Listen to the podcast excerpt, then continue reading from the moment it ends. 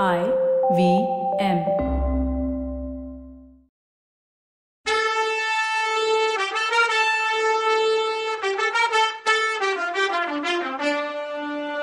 வணக்கங்க. நான் கவிதா பேசுறேன். வெல்கம் டு கதை பாட்காஸ்டின் பொன்னியின் செல்வன்.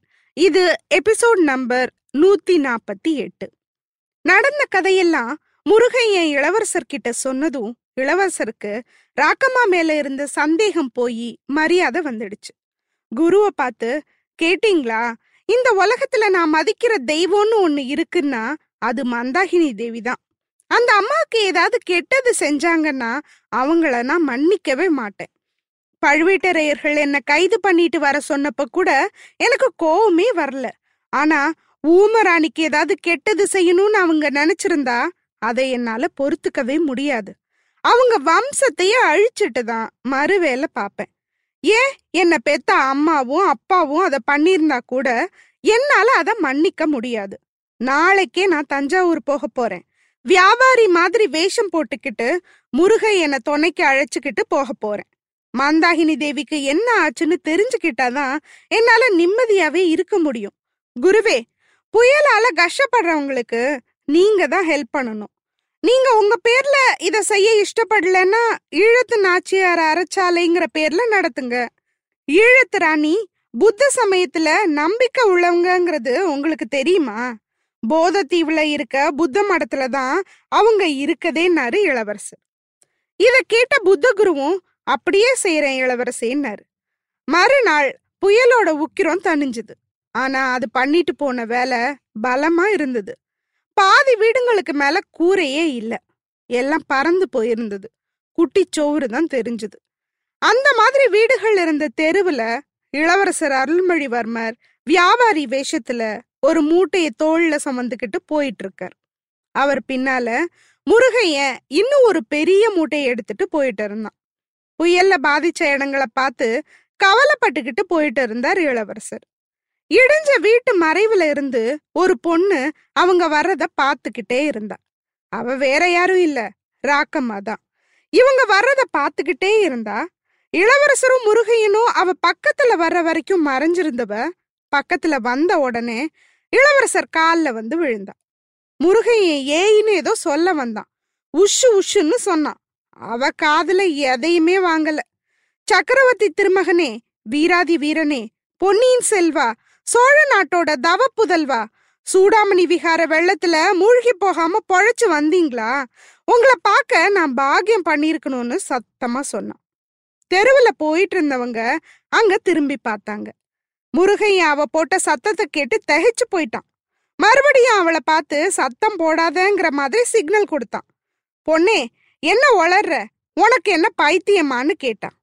அவளை பார்த்து அப்படி கேட்பானா? அவ வாய் தான் அடங்காத வாயாச்சே. ஊருக்கே தெரியுமே. யாருக்கு பைத்தியம்? உனக்கு பைத்தியம் உன் அப்பனுக்கு பைத்தியம் உன் பாட்டனுக்கு பைத்தியம். உனக்கு இவர அடையாளம் தெரியலையா? இலங்கைய வெற்றி அடைஞ்சு மகிந்தனை மலைநாட்டுக்கு துரத்துன வீரரை உனக்கு இன்னார்னு தெரியலையா? சக்கரவர்த்தி திருமகனை சோழ நாட்டு கண்மணிய காவிரி தாய் காப்பாத்தின தவ புதல்வரை உனக்கு அடையாளம் தெரியலையா?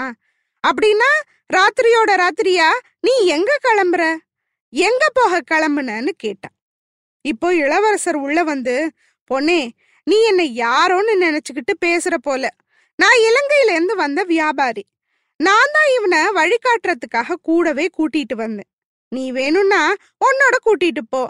வீணா கத்தாதேன்னாரு. அப்போ ராக்கம்மா இன்னும் சத்தமா? கடவுளே என்னது இது? பொன்னியின் செல்வருக்கு சித்தபிரம்ம பிடிச்சிருக்கா என்ன? கடல்ல மூழ்கினப்போ நனவு போயிடுச்சா என்ன? இல்ல இந்த பாவி புத்த பிட்சுங்க இப்படி மந்திரம் போட்டு ஏதாவது பண்ணிட்டாங்களா? ஐயையோ அதனாலதான் நான் இளவரசர் இல்லைன்னு சொல்றீங்களா? ஒருவேளை நீங்க இறந்து போய் கூடு விட்டு கூடு பாஞ்சு இன்னொருத்தன் உங்க உடம்புக்குள்ள வந்துட்டானா என்ன? இல்ல இல்ல அப்படிலாம் இருக்க முடியாது. நல்லா யோசிச்சு பாருங்க. நீங்க வியாபாரி எல்லாம் கிடையாது. சுந்தர சோழ சக்கரவர்த்தியோட புள்ள. உலகத்தை ஆள பிறந்தவர். சந்தேகம் இருந்தா உங்க உள்ளங்கைய பாருங்க. சங்கு சக்கர ரேகை இருக்கும்னு கத்துனா. இத கேட்டதும் இளவரசர் தன்னோட ரெண்டு கையையும் இறுக்கி மூடிக்கிட்டார். பொண்ணை நீ வாயை மூடிக்கிட்டு சும்மா இருக்க மாட்டியான்னு சொல்லிட்டு இது என்ன தொல்லையா போச்சு முருகையா? இவ கத்துல உன்னால நிறுத்த முடியாதான்னு கேட்டார். முருகையன் பொண்டாட்டி பக்கத்துல வந்து காதோட ராக்கம்மா பேசாம இரு. இளவரசர் யாருக்கும் தெரியாம வியாபாரி வேஷத்துல தஞ்சாவூர் போகணும்னு நினைக்கிறாரு. கத்தாம இரு உனக்கு புண்ணியமா போகட்டும்னா. அடப்பாவி இத முன்னாடியே சொல்லக்கூடாதா? புத்த மடத்துல இளவரசர் இருக்கவே மாட்டார்னு சொன்னியே. அதே புத்தி தானா இப்பயும்? ஐயோ நான் தப்பு பண்ணிட்டேனே. ஆசையில ஒளறிட்டேன். பாவி பழுவேட்டரையங்க உங்களை சரபிடிச்சிட்டு போக பழிவாங்க நேரம் பார்த்துட்டு இருக்காங்க. அது தெரிஞ்சும் இப்படி உங்களை வெளிப்படுத்திட்டேனே. ஆனாலும் நீங்க பயப்பட வேணாம். அவங்க உங்க உடம்புல ஒரு அணுவையும் சேதப்படுத்த முடியாது. ஏன் மாதிரியும் என் புருஷ மாதிரியும் பல லட்சம் பேர் உங்க கட்சியில நின்னு உங்களை பாதுகாப்பாங்கன்னு சொன்னான். அப்புறம் அங்க சுத்தி நின்ன பெரிய கூட்டத்தை பார்த்து நீங்க எல்லாரும் நான் சொன்னதை ஏத்துக்கிறீங்க இல்ல உங்கள யாராவது பழுவேட்டரையர் கட்சியில உள்ளவங்க இருந்தா முன்னாடி வாங்க. முதல்ல என்ன கொன்னுட்டு அப்புறம் இளவரசருக்கு ஏதாவது கெட்டது செய்யணும்னு நினைச்சா கூட செய்யுங்கன்னா அது வரைக்கும் சந்தோஷ வியப்பா இளவரசரை பார்த்துட்டு இருந்த மக்கள் பொன்னியின் செல்வர் வாழ்க ஈழங்கொண்ட வீராதி வீரர் வாழ்கன்னு கோஷம் போட்டாங்க. அத கேட்டுட்டு மக்கள் கூட்டம் கூடுச்சு. அப்படி வந்த கூட்டத்துல ஒருத்தர் நாகப்பட்டினம் நகரத்தோட என் பேராய தலைவர். அவர் கூட்டத்தை விலக்கிக்கிட்டு முன்னால வந்து கோமகனே நீங்க இந்த நகரத்தோட சூடாமணி விகாரத்துல இருந்து வர்றதா கேள்விப்பட்டோம். அந்த வதந்திய நாங்க நம்பல. இப்பதான் அது உண்மைன்னு தெரிஞ்சுக்கிட்டோம். நேத்து அடிச்ச புயல் இந்த ஊரையே ஒரு பெரட்டு பரட்டிட்டு போயிடுச்சு. ஆனாலும் உங்களை புத்த விகாரத்துல இருந்து வெளியில பத்திரமா கொண்டு வந்துடுச்சே. அதனால அந்த கொடுமையெல்லாம் மறந்துட்டோம். இந்த ஊர்ல உங்க பாதம் பட்டதே இந்த ஊரோட பாக்கியம்னாரு. இளவரசருக்கு இத கேட்டதும் இனிமே தன்னை மறைச்சுக்கிறது யூஸ் இல்லைன்னு தோணுச்சு. ஐயா உங்க அன்புக்கு நன்றி. இந்த ஊர் மக்களோட பாசம் என்ன பரவசப்படுத்துது. ஆனா ரொம்ப முக்கியமான விஷயமா நான் தஞ்சாவூருக்கு அவசரமா போகணும். அதனாலதான் வியாபாரி வேஷம் போட்டுக்கிட்டு போக வேண்டியதாயிடுச்சு. ப்ளீஸ் என்ன போக அலோ பண்ணுங்கன்னாரு. அப்ப கூட்டத்துல இருந்து ஒரு குரல் வேணாம் வேணாம். இளவரசர் இங்க ஒரு நாளாவது தங்கி ஏழை எங்களோட உபச்சாரத்தை இருந்து அனுபவிச்சுட்டு தான் கிளம்பணும்னு கோரஸா கத்துனாங்க. அந்த குரல் இன்னும் ஆயிரம் ஆயிரம் குரலா மாறுச்சு. இளவரசே என் ஊர் மக்களோட அன்பையும் உற்சாகத்தையும் பாத்தீங்களா? எங்க உபச்சாரத்தையும் ஏத்துக்கிட்டு ஒரு வேளையாவது எங்க விருந்தாளியா இருந்து சாப்பிட்டுட்டு தான் போகணும். புத்த பிட்சுங்களுக்கு கிடைச்ச பாக்கியம் எங்களுக்கும் கிடைக்கணும். நேத்து பிட்சுக்கள் உங்களை மறைச்சு வச்சிருக்காங்கன்னு சந்தேகப்பட்டு இவங்க எல்லாரும் புத்த விகாரத்தையே மண்ணோட மண்ணா ஆக்க பார்த்தாங்க. அந்த நேரம் பார்த்து புயல் வந்து இவங்க செய்ய நினைச்சதா அது பண்ணிட்டு போயிடுச்சுன்னு சொன்னாரு என் பேராய தலைவர். அத கேட்ட இளவரசர் ஐயா புத்த பிட்சுக்கள் மேல நீங்க சொன்ன கம்ப்ளைண்ட் எல்லாம் சரியில்லை. நான் கேட்டுக்கிட்டதுனால தான் பிட்சுக்கள் என்ன அங்க வச்சிருந்தாங்க. நோயில அடிபட்டு உயிருக்கு போராடிட்டு இருந்த என்ன யமன் கிட்ட இருந்து காப்பாத்தினாங்க. சூடாமணி விகாரம் தரை மட்டமாயிருச்சுங்கிறத கேட்டு என் மனசு துடிக்குது. அதை திருப்பி கட்டி கொடுக்க வேண்டியது என் கடமைன்னாரு.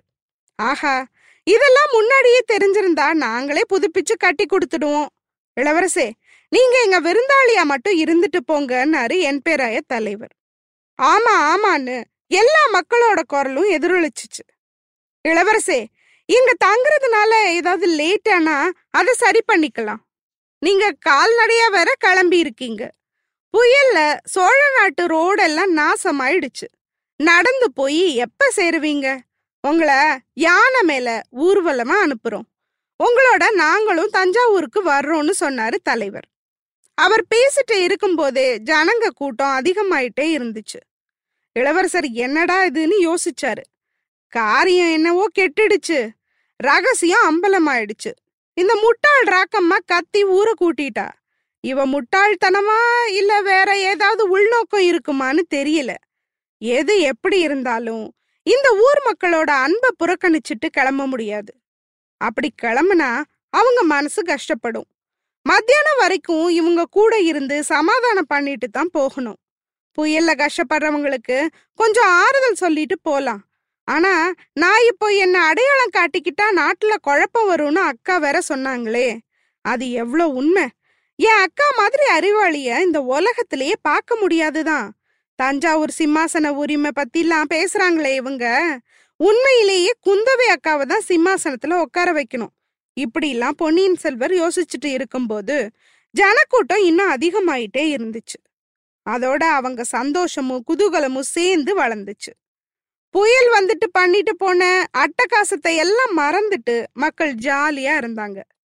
எங்கிருந்தோ நிமிஷ நேரத்துல யானை குதிரை சிவிகை திருச்சின்னங்கள் கொடிகள் பேரிகை எக்காலம் எல்லாம் வந்து சேர்ந்துடுச்சு. அரை பகலாவது இங்க தங்கிட்டு தான் போகணும்னு முடிவு பண்ணாரு இளவரசர். என் பேராய தலைவரை பார்த்து நான் இவ்ளோ மக்களோட அன்பையும் உதாசீனப்படுத்த விரும்பல. மத்தியானம் வரைக்கும் இங்க இருந்துட்டு போறேன். அதுக்காவது பர்மிஷன் கொடுப்பீங்கல்லன்னு கேட்டாரு. இளவரசர் கொஞ்ச நேரம் இருந்துட்டு போறாருன்னு கேள்விப்பட்டதும் ஜனங்க பட்ட சந்தோஷத்துக்கு அளவே இல்லை. மக்கள் அந்த சந்தோஷத்தை வெளிக்காட்டினாங்க. வாத்தியங்கள் முழங்குச்சு. தெருவுல கத்தி விளையாட்டு குறவை கூத்து ஆரம்பமாச்சு. இதெல்லாம் ஜனக்கூட்டம் நின்னு பார்த்துச்சு இந்த கூட்டத்துக்கு இடையில நீந்தி சோழ மாளிகைக்கு போறது பெரிய கஷ்டமாயிடுச்சு. எப்படியோ போய் சேர்ந்தாங்க. சோழ மாளிகையில இளவரசர் கொஞ்ச நேரம் கூட ரெஸ்ட் எடுக்க முடியல. அவர் வந்துட்டாருங்கிற விஷயம் அக்கம் பக்கம் கிராமம் எல்லாம் பரவிடுச்சு. ஜனங்க அவரை பார்க்க கும்பல் கும்பலா வந்தாங்க.